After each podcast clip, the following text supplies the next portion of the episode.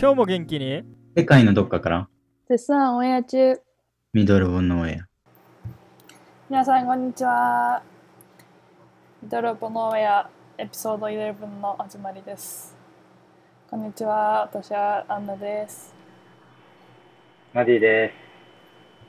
アダムです。はい。ということで、今回は少し軽めのトピックプラス新学期にちなんだトピックをお届けしたいかなと思います。題して留学先で友達を作るにはどうすればいいのか。イエーイす。えー、はい。ということで、やっぱりね、普通に、普通に学校が始まっても、ちょっと友達作るの、ああ、大丈夫かななんて思う人はたくさんいると思うんですけど、留学先だとなおさら自分の知らない文化や知らない言語や知らない環境で進めるので、やっぱり人一倍ね、不安のある人も多いかなと思うんですけど、そんな人に少し気持ちが楽になるようなアドバイスなんかを、もしくは実践可能なアドバイスなんかを届けたらできたらなと思います。はい。うん、ということで、トップバッターは、トップバッターいける人、いきます。OK! では、バディ、バディがトップバッターで、ズバリ、どんな方法をお勧めしますか？ズバリうん、僕は、あの、料理に対してコメントをするっていう。おおこれまあ最初にお断りを入れておくと、ー、うん、とまあ、今から話すことは、あの、自分が旅行していたときに、あの、外国人と仲良くなる方法うん、ですね。まあ、ちょっと、そういう留学っていう経験が少ないので、あんまりわからないですけど、僕が旅行でどうやって、あの、日々、あの、外国人の人と、あの、友達になるとか、まあ、喋るきっかけを持つっていう感じで、ちょっと意識してきたのが、ちょっと今から話すことなんですけど、うんで、毎日、あの、半年ぐらい海外旅行してて、で、結構、2日に1回とか、1日に1回とか、まあ、違うゲストハウスを渡り歩いてて、で、そういう時に、あの、毎回、全く知らない人たちなんで、どうやってそこに溶け込もうかなって思った時に、毎日自炊するので、で、例えば、僕があのキッチン使ってて、その、一人の、まあ例えばアメリカ人の方が、あの料理をしていたときに、まあ最初に声かけるのが、まあ、と、ハローって、何を作ってるのか、と、それはどうやって作るのかとか、ちょっとなんか、あの、興味、自分が興味を持った感じで、あの、喋ると、向こうも、あの、しっかり、こうやって作るんだよとか、こういう食材作ってるんだよとか、ちゃんと教えてくれて、で、お互い料理が終わった時に、一緒にあの食べたりしてて、で、例えば一回あったのが、まあ、3人ぐらいと仲良くなって、その次の日に一緒に映画見に行ったりとか、あの、ちょっと遠いところまで旅したりとか、そういうこともあって、まあ、例えば、あの、実際に現地で留学している方とか、あの、寮で住まわれている方とか、シェアハウスする予定の方とかは、あの、外国人とルームメイトになる可能性もあると思うんで、そういう時に、あの、話すきっかけを持つために、と、向こうの方が、あの、料理してる時に、これ、これどうやって作るのとか、と、僕に教えてよとか、で、そういう話を、のきっかけを作ってあげると、逆に自分が料理してる時に、向こうが、あの、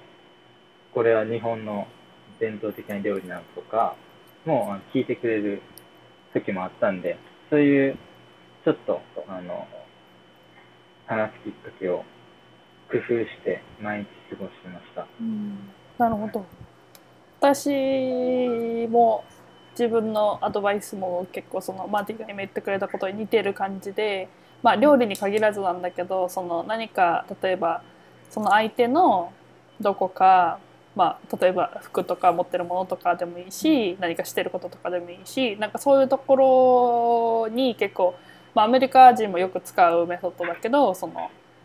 I like your outfit とかわかんないけどそういう感じのところから話を始める人もやっぱり多くて。あとはその自分そのそれは自分がその相手のどこかについてコメントする時に使えることでそういうところから少しずつ話話が発展したりとか向こうも結構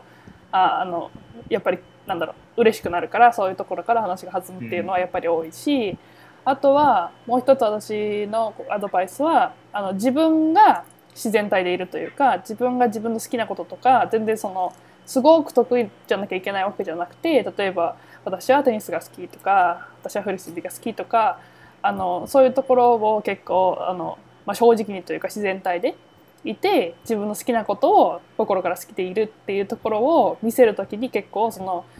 なんだろうそそそれを表に出すことによって人が例えばある程度人が集まったりとか向こうも興味持ってくれたりとかっていうことがあるから結構それはそのなんだろうスキル的なところもそうだし自分の趣味とか好きなこととかそういうこともそうだしだから私なんかもあこうこういうこれこれこういうことが好きでいろんなことやってるよっていうのを結構言ったりとかもしくは英語はあまりできないけどこう話したりとか何が好きとかこういうことができるとかなんかそういう感じでそのできないことできること含めて全部あんまりあのすごく聞か聞かざる必要もないし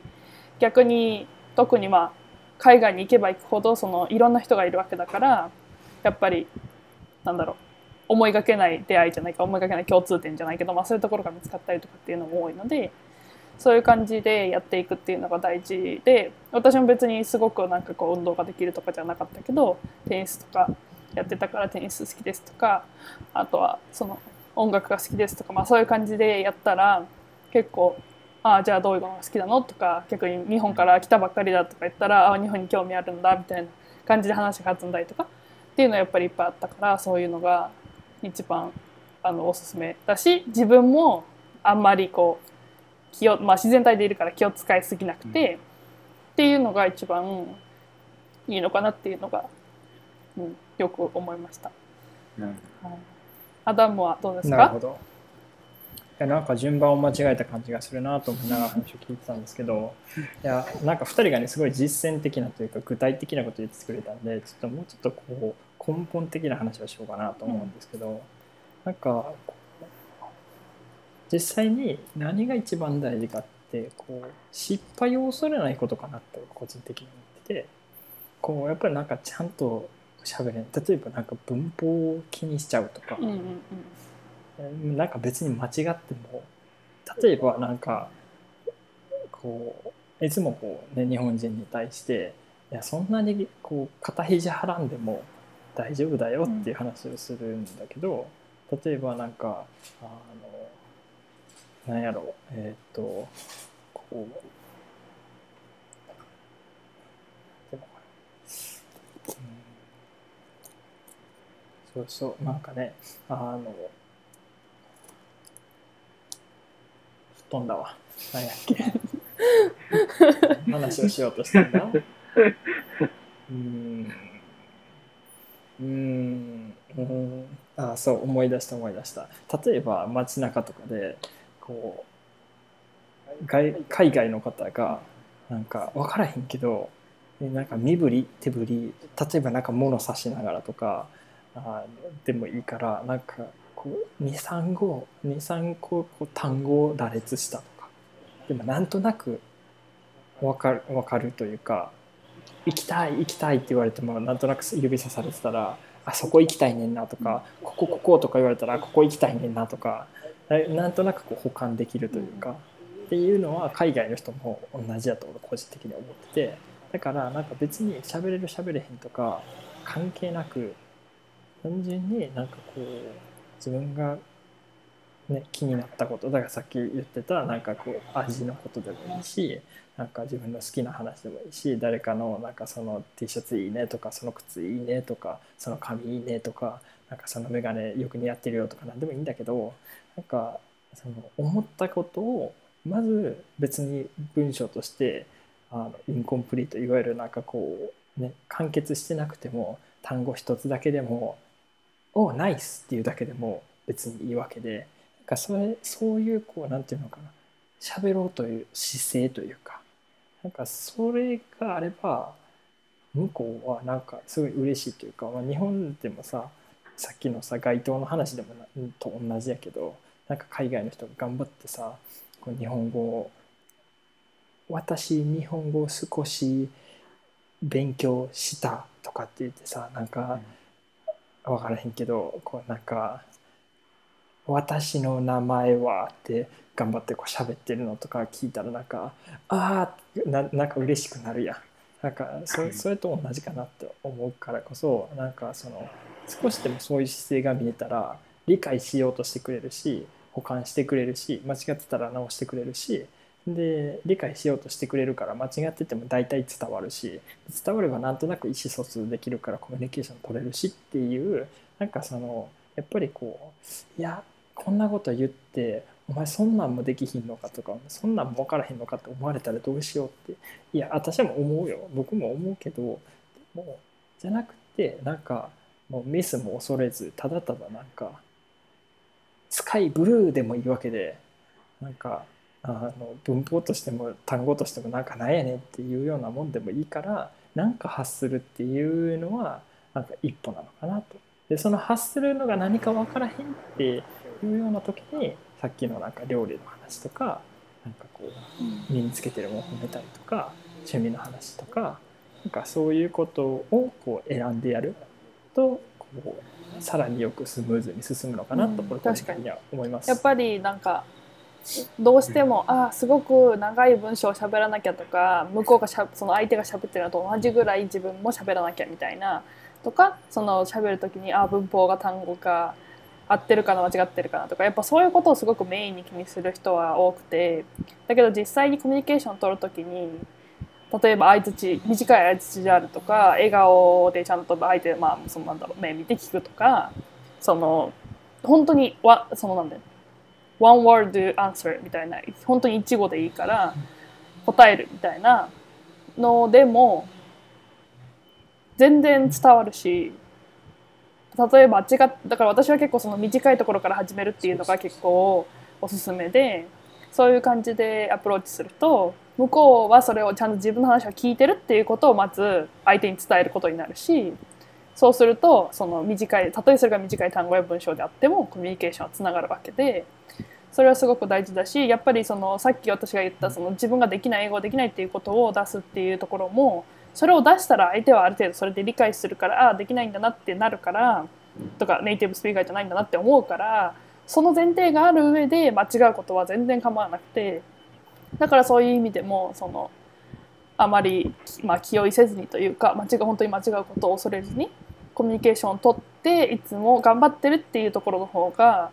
結局は自分的にもできるように早くできるようになる方法だしそれからその相手もそれをサポートしようっていうふうになるしそれそのさそのなんだろうサポートしてくれるとか自分頑張ってるっていう関係から仲が良くなったりとか友達ができたりとかっていうのになるからそれはすごく、うん、実践的なことから根本的なことまで大事かなって、うん、思います。そうで焦ったりとかするとなんかもうわけわからんこと言ったりして、うん。なんか日本人というかアジア人、うん。韓国も同じ結構らしいんだけどアジア人あるあるは「Are you ready?」って聞かれてで「I go」って言ってしまう「あ行く行く」ってとか「Do you wanna go?」まあ、Do you wanna go? に対しては「いや I, I go」ってなんかやっぱ変やけどでもなんか「行く」っていう気持ちになるから行くって言ってまうんやけど実際には「I'm coming」行くよって行くなんだけどなんか私来るよっていう返事の仕方というかそれってでもこう英語的なこうさマインドセットというかさなんか全然違うこう本当に逆から見てるようなさ「Go」と「Come」って基本的に日本語やとなんかこう日本で英語を学んだ上やとなんか反対語じゃないけどさ「行きます」「来ます」ってなんか全然違う方向性の話に聞こえるけどでも実際に使うってなった時には実は私行くよっていう時は画面見て言うんだよっていうなんかそういうことって、でもやっぱりとっさに出えへんとか、うん。あとイエスと ノそーが反対になるとかね、で結構よくあるんだよ。よくあるんだけど なんかそんなこと気にしてなくてもなんかそう。気にしなくてもっていうか結局はその友達になってうん。より多くのコミュニケーションを取ることによってナチュラルにそこは来るものだから結局はたくさんこういうふうに聞くから、まあ、パターンではないけどなんとなくいつもこういうここ質問に対してこういう答えをしてるとかいうのを結局学んでいくようになるから最初から正しくあることよりもたくさんコミュニケーションをとってそのいろんな単語やいろんなフレーズを聞く機会を持つことの方が断然効率的だし大事だしっていう感じだよね。はいということで今回は短めにエピソードをやりましたけどやっぱり友達を作ったりとかいろんな人と話すっていうのはやっぱ自分の言語やそのなんだろう文化とかっていうのをその深めていく本当に第一歩だし一番、まあ、自然にこうすごい勉強しなきゃっていうことよりも自然に来るものだからやっぱりね友達そして自分がもうそのまま、まあ、その生活を楽しむために一番、まあ、大事っていうかなことだと思うのでそういうところを恐れずに頑張れる背中を押すことができたらいいかなと思います。はい、あと一つあの海外の人なんか日本人ってこう話まとまってへんと話したらあかんみたいな気持ちになりがちやけど海外の人って結構見切り発車で始めちゃうから、それぐらいで始めちゃっていいかなと思う。まあこのこれまでのエピソード聞いたことある人はあの気づいてると思うけど私は日本語でもあんまり結論考えずにあの話し始めちゃって見切り発車で始まってなんとなくこう終わっていくパターンでこう話をしてることが多いと思うんで、まあ、あのもう一回聞き直してもらってねあのその傾向分かるんやったら分かってもらったらいいと思うんですけど海外の人って結構こういう喋り方をするんであのあんまりこう、ね、まとまっているとか関係なく話し始めちゃってあ無賛したわって無賛してもいいかなっていう。ところも含めてねなんかそのハードルはどんどん下げて話すっていうことの方が大事かな確かにまあプレゼンとかこうねディスカッションとかこう絶対にどこかに行き着かなきゃいけないみたいな感じで話すわけでもないからいろんな話ができて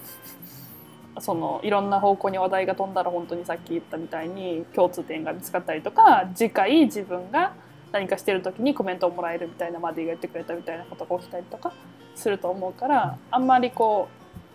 絶対にこうしなきゃあしなきゃっていうよりかは一つ一つ喋ってる時にそれをはっきり喋ってちゃんとそのなんだろうコンバセーションにエンゲージしてるというか その自分が話したいっていうことや自分が友達になりたいとかこういうことが好きだとかいうことをその、まあ、明るく前向きにやってる姿勢みたいなところがやっぱり一番それはね言語そういうの限らずどこでもまあ共通というか何かそのなんだろう言葉ではなく伝わるものが絶対にあると思うからそういうことをできるように、うん、少しずつやってみるのが一番私たちが実際に私も実際に実践したことだしそれで結果いろんな人と喋れるようになったし英語も伸びるスピードもそれのおかげで速くなったしっていうのがあるのでぜひ参考にしてみてください。はいということで今回はこの辺でお別れします。また次回お会いしましょう。バイバイ。バイバイ。バイバイバイバイ。